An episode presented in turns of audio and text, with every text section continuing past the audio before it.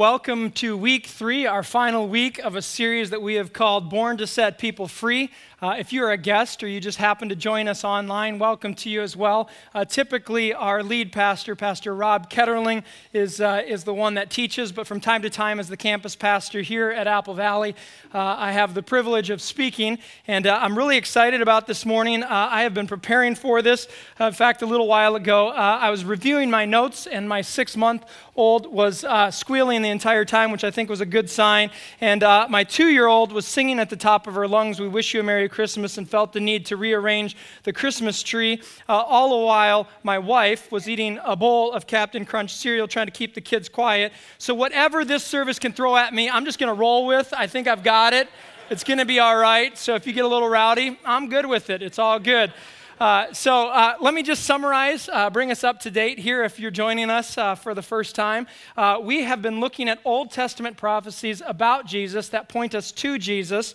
And and a prophecy is uh, not a vague generality. A prophecy is uh, foretelling of what is to come, a specific prediction of the future. Again, this is not a vague generality, something that is commonly known, like if you go out in the rain, you're going to get wet. That's just known. It's also a fact that if you wake up in the middle of the night, you will stub your baby toe. Um, it will feel like your femur bone broke in half. These are just known facts, and there's nothing special about them. But what makes these Old Testament prophecies special is that they literally name a historic place and give specific names. What makes it even more special is that these are foretold, in some cases, hundreds and thousands of years prior. This is just one thing that separates the Bible massively from any other book, any other religious book written.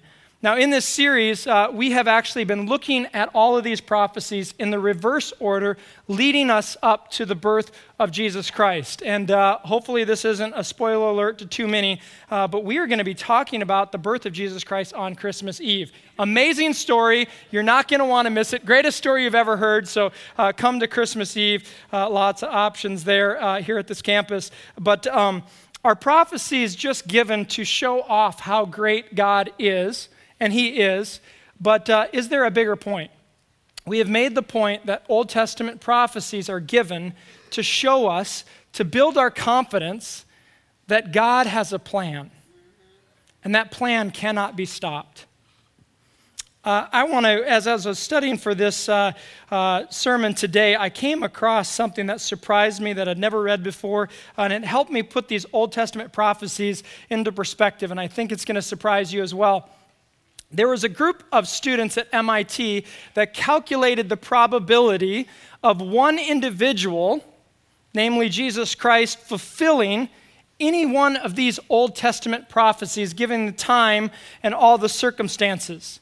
They continued to uh, calculate the mathematical probability up to eight. Now, keep in mind that regardless of your belief in the Bible or Jesus Christ as a Savior, they're calculating this based on the literal historical Jesus that has been proven. When they calculated this, they found that the probability was 1 in 100 trillion. 1 in 100 trillion with a T.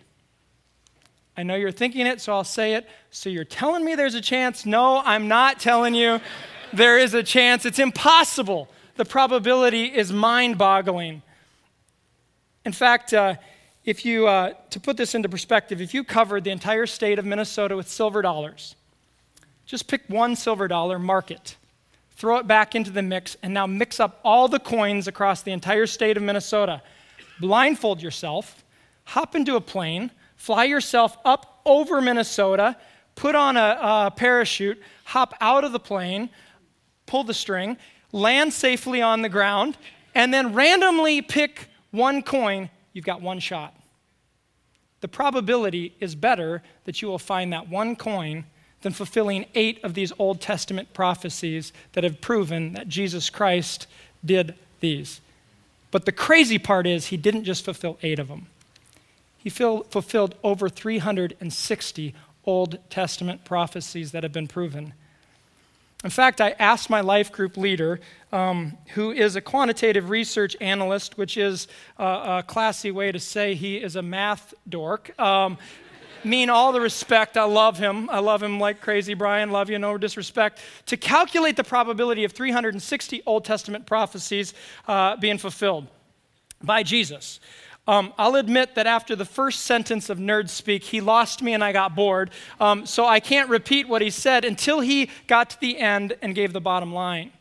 He said, barring a supernatural miracle, the probability is virtually zero. He goes, I don't have a tool that can calculate that probability. It's impossible if that person were like you and me. But that person is not like you and me. That person is God. And God can do the impossible when the greatest of odds are stacked against him. Let me say that again. Jesus Christ can do the impossible even when the greatest odds are against him. So today, I just want to look at three more Old Testament prophecies and see how they affect us and apply to our lives today. Again, prophecies are not vague predictions, broad generalities. These prophecies given give specific names and historical places. The first one prophesied that Jesus would be called out of Egypt. We read this in Hosea, the Old Testament book of Hosea 11:1. 1. It says this, "When Israel was a child, I loved him, and out of Egypt I called my son." Now, let me just set the stage for you before I read Matthew 2. Um, there was a very insecure king in that land. This king was paranoid he sent out a decree over all the land that every boy under the age of two were, was to be killed and slaughtered. This is the setting that Jesus came into. Matthew 2 13 through 15. Now, after they had left, an angel of the Lord appeared to Joseph in a dream and said, Get up, take the child and his mother, and flee to Egypt, and remain there until I tell you, for Herod is about to search for the child to destroy him. Then Joseph got up, took the child and his mother by night, and went to Egypt, and remained there until the death of Herod. This was to fulfill what had been spoken by the Lord through the prophet Out of Egypt I had called my son. So we see that Jesus fulfilled this prophecy by being called out of Egypt. But is there something more significant about Egypt? What is the relevance of being called out of Egypt? In the Old Testament, it is important to note that Egypt was synonymous with the land of bondage and slavery of God's people. Over and over in the Old Testament, we see that God's people, through their own disobedience and their own pride, got themselves into a land of bondage and slavery. And God would have to send a deliverer, Moses and others, over and over and over to free them. But in Hosea, the prophet points to a coming, a new era, a new era of salvation that would bring ultimate freedom and lead them back to their true home. This prophecy points us towards the end of exile and bondage into a new home, a new kingdom free of slavery. The Messiah, the Savior, has come to lead people back to God, freeing them from the depravity of their own soul. I know that there are some secularists here that would say, I don't need a Savior.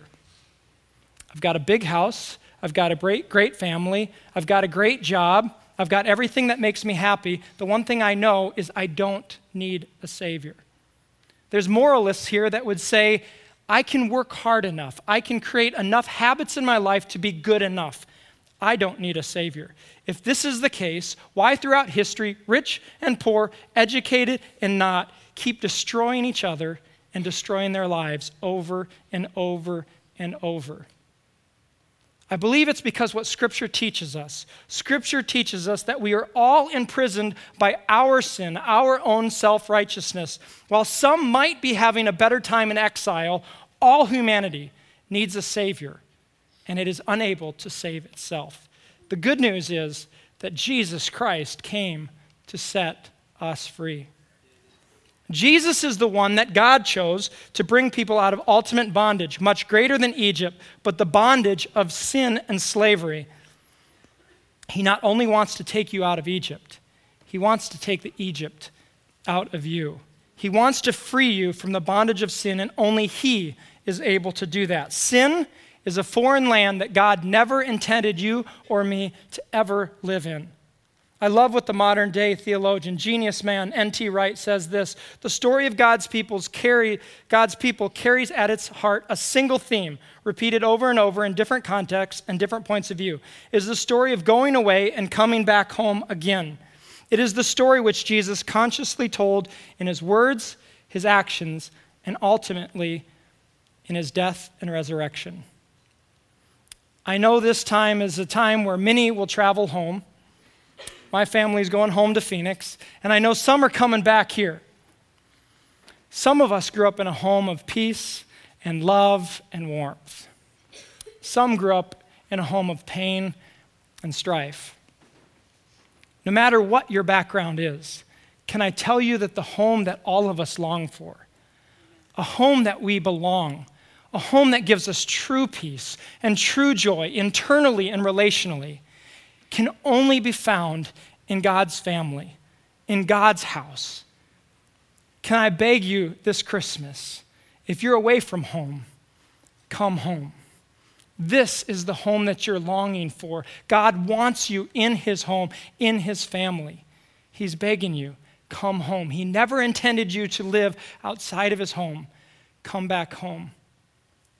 The second prophecy I want to look at admittedly is a little heavier, but it's important to note.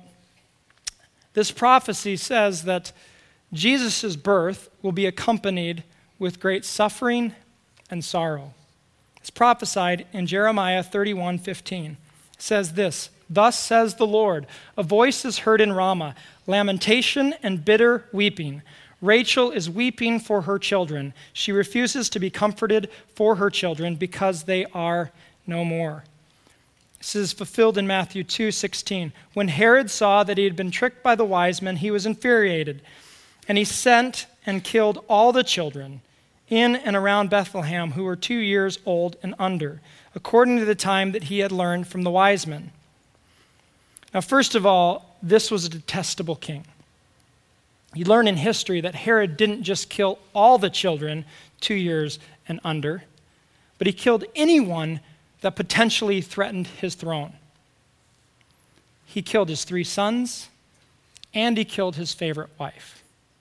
Now, let me just step aside and give you some pastoral advice. I would recommend that you never use the words favorite wife. There are so many, there are, there are so many levels of wrong with that. I mean, it implies so many things that we would never endorse ever, and the Bible never endorses, so please never ever use the word. You can tweet that, favorite wife, don't use it. Um, but seriously, what a horrible, horrible scene. This is the scene massacre, terror throughout the entire land. All the kids, two years old and younger, have been slaughtered.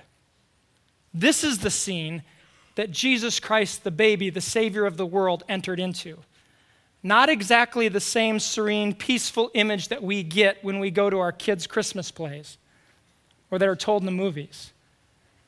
But this is the actual scene that Jesus Christ, the Savior of the world, pain and suffering surrounding Jesus Christ, stepped in to save the world.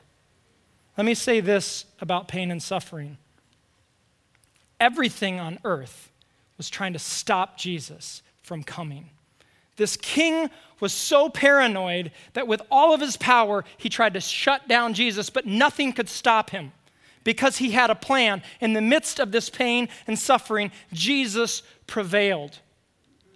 If you read through the Gospels, we see that Jesus Christ was very well acquainted with pain and suffering. He suffered sadness, pain, betrayal, loss, extreme anxiety, uh, ultimately torture and, je- and death. Jesus understands your hurt and your pain more than anyone. For many, Christmas and New Year's is the most wonderful time of the year. But for others, sadly, it is the most painful time of the year. It reminds you of deep loss. The Bible says that when we hurt, He hurts. When we grieve, He grieves. When we cry, he cries. Can I just say for anyone that's watching online and anyone that's here, You're dealing with extreme anxiety and depression and sadness and loss. Don't turn from Jesus, turn to Jesus. He understands your pain and your hurt more than anyone. Don't give up. Don't let go. I know from personal experience, the nights are long and they're lonely and they're scary and you're not sure what the future holds, but don't give up. I'm telling you, God has a plan and it will prevail if you don't give up. He will bring you through it. Don't give up turn to Jesus. We read in John 11 that when Jesus heard about the death of his friend Lazarus, Mary, Lazarus' brother or sister, came and said, Jesus, my brother Lazarus, your friend died. And it says two words Jesus wept. Did Jesus weep because he was confused, because he was surprised, because he didn't know what was going on? No, the Bible says none of that. He knew that there was a greater plan at work. But Jesus wept because he knows the pain of hurt and loss. And when you weep and you hurt, Jesus Christ is weeping and hurting. You can turn to him. He understands your pain more than anyone. In fact, he does more than understand your pain. He has a plan in the midst of it. In Romans 8:18 it says this, our present suffering is not even worthy to be compared with the glory that will be revealed in us. In other words, God is working a plan that is much greater, more grand, more glorious than you could ever predict or ever imagine. Don't give up. Turn to Jesus in the midst of your pain and suffering. He is well acquainted with it. The last prophecy I want to talk about, it's a pretty big one. It's an audacious one. It's hard to get your mind around, but it prophesied in Isaiah 7 that Jesus would be born of a virgin. Isaiah 7:14 is where we read this. Therefore the Lord himself will give you a sign. Look, a young woman is with child and shall bear a son and shall name him Emmanuel. Now, if you're like me, when you read that, you'll notice it says nothing of a virgin. So, when you dive a little bit deeper, when you do a little bit more research, you'll find out that virtually all of the Old Testament is written in Hebrew. And in Hebrew, there is two Hebrew words for the phrase young woman. One word that can be used refers to a young married woman. Another word that can be used for young woman is referring to an unmarried virgin. In Isaiah 7:14, the word used is alma, which literally means unmarried virgin. So this verse can literally be translated Look, an unmarried virgin is with child and shall bear a son. We see this fulfilled in Matthew 1. Matthew 1 18 through 23. Now, the birth of Jesus the Messiah took place in this way. When his mother Mary had been engaged to Joseph, but before they had lived together, she was found to be with child from the Holy Spirit. Her husband Joseph, being a righteous man and unwilling to expose her to public disgrace, planned to dismiss her quietly. Now, let me pause there and just make this real. Joseph was about to kick Mary to the curb. I'm just going to say it. Now, I'll just say, I think he would have regretted that decision, kicking the soon to be mother of the Savior of the world to the curb. His reputation in history in the Bible would have taken a major hit. I think he would have regretted that big time, but God did a miracle, sent an angel to step in and do a miracle in their marriage. Let's pick it up. But just when he had resolved to do this, an angel of the Lord appeared to him in a dream and said, Joseph, son of David, do not be afraid to take Mary as your wife, for the child conceived in her is from the Holy Spirit. She will bear a son, and you are to name him Jesus, for he will save his people from their sins. All this took place to fulfill what had been spoken by the Lord through the prophet Look, the virgin shall conceive and bear a son, and they shall name him Emmanuel, which means God is with us. So again, Jesus fulfilled this prophecy given hundreds of years before it was fulfilled in Jesus. Now, granted, this is a pretty audacious, crazy claim. But if one word, God can create and sustain this universe, I think he has the power to miraculously enable a virgin to give birth. There's a lot that could be unpacked in this prophecy, but there's just two points and applications I want to make for us today. The first one is that God wants and loves to use unlikely people. We see that the shame and disgrace of Mary and Joseph's situation was just too much for Joseph to handle. And this verse said that he had resolved to dismiss Mary. But God did a miracle and saved their marriage. Can I just say that some of you here, there is a lot of shame and disgrace in your marriage. And you have resolved in your heart to end your marriage.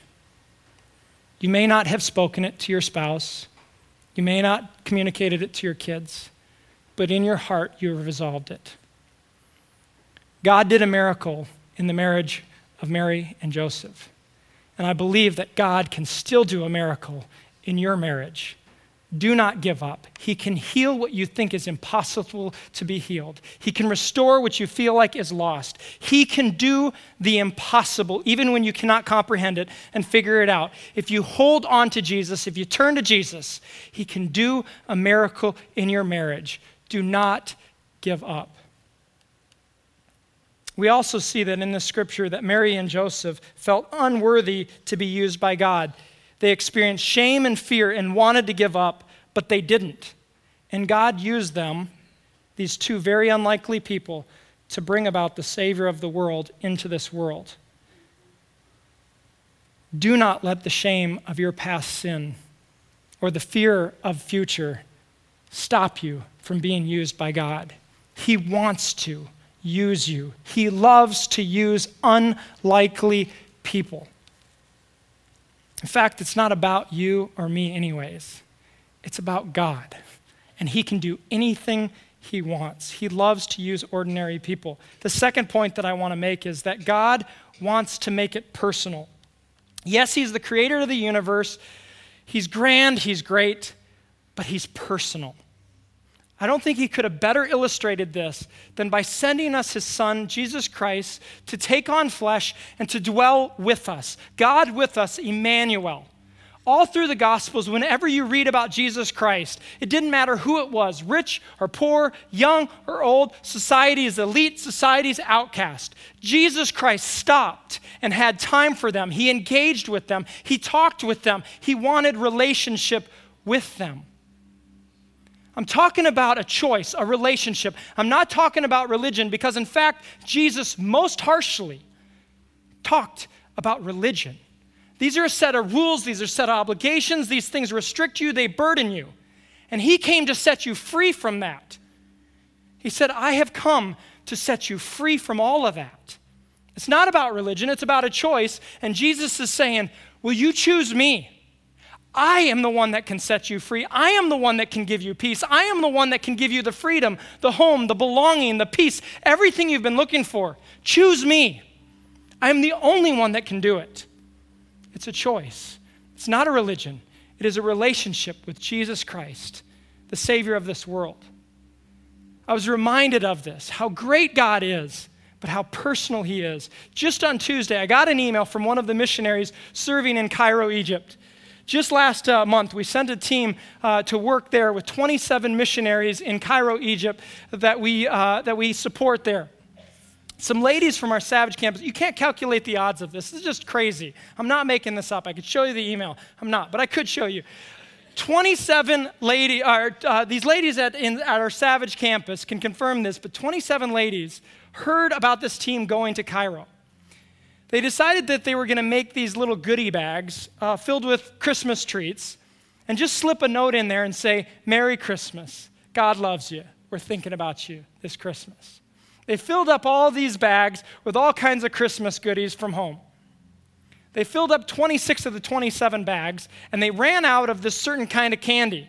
So one lady had some extra candy in her purse. So she takes the extra candy and fills up the 27th bag one bag different from all the other 27 bags or 26 bags. They pack up these bags, they take them over to Cairo, they randomly pass them out to these missionaries' wives. They're opening them up.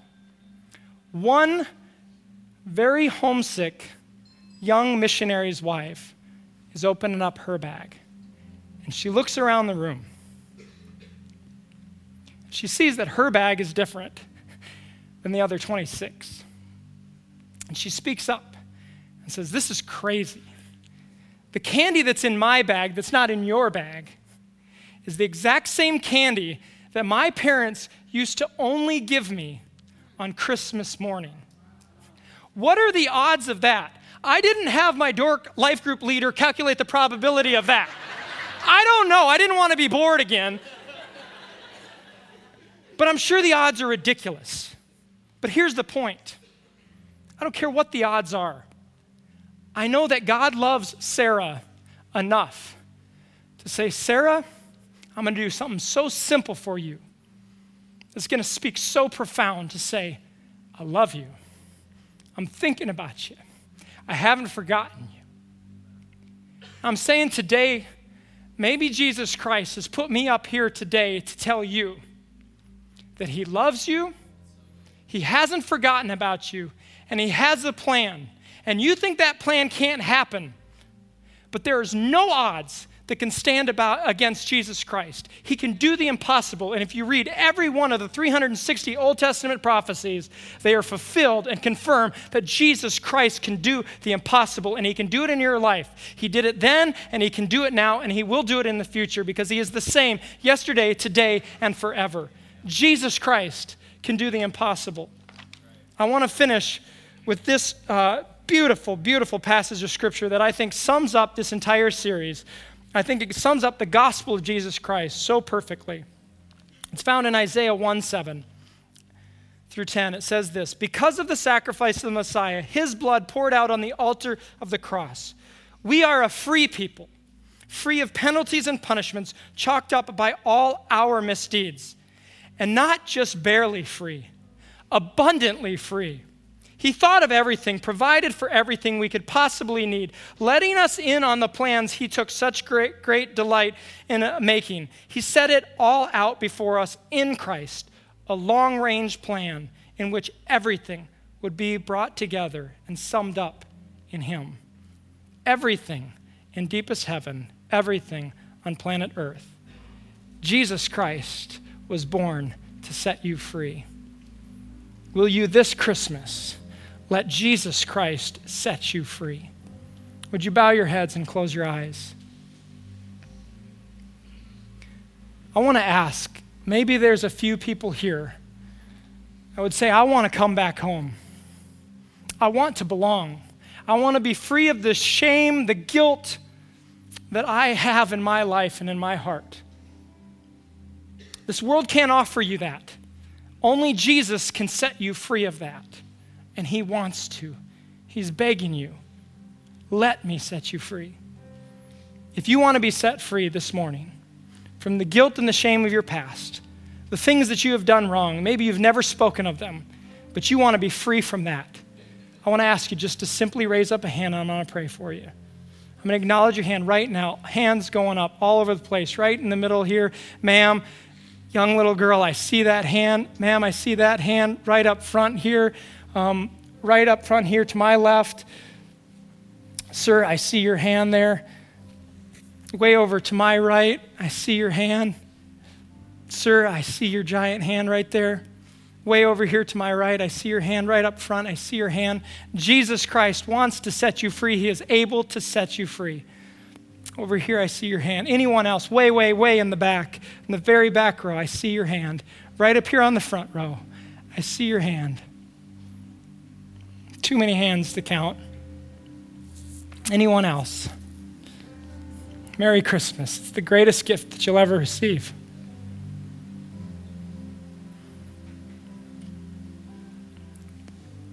You can put your hands down. Will you stand with me? Prayer teams, can you make your way forward?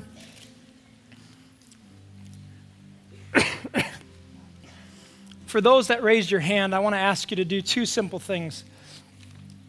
Before you leave, will you get this Now What book? Um, it tells you now that you have made this decision to follow Christ, you've, want, you've asked Him to set you free get this book. It's just going to give you the next steps that you need to take. We have it at the Welcome Center. The ushers have it. A prayer team member is up front here.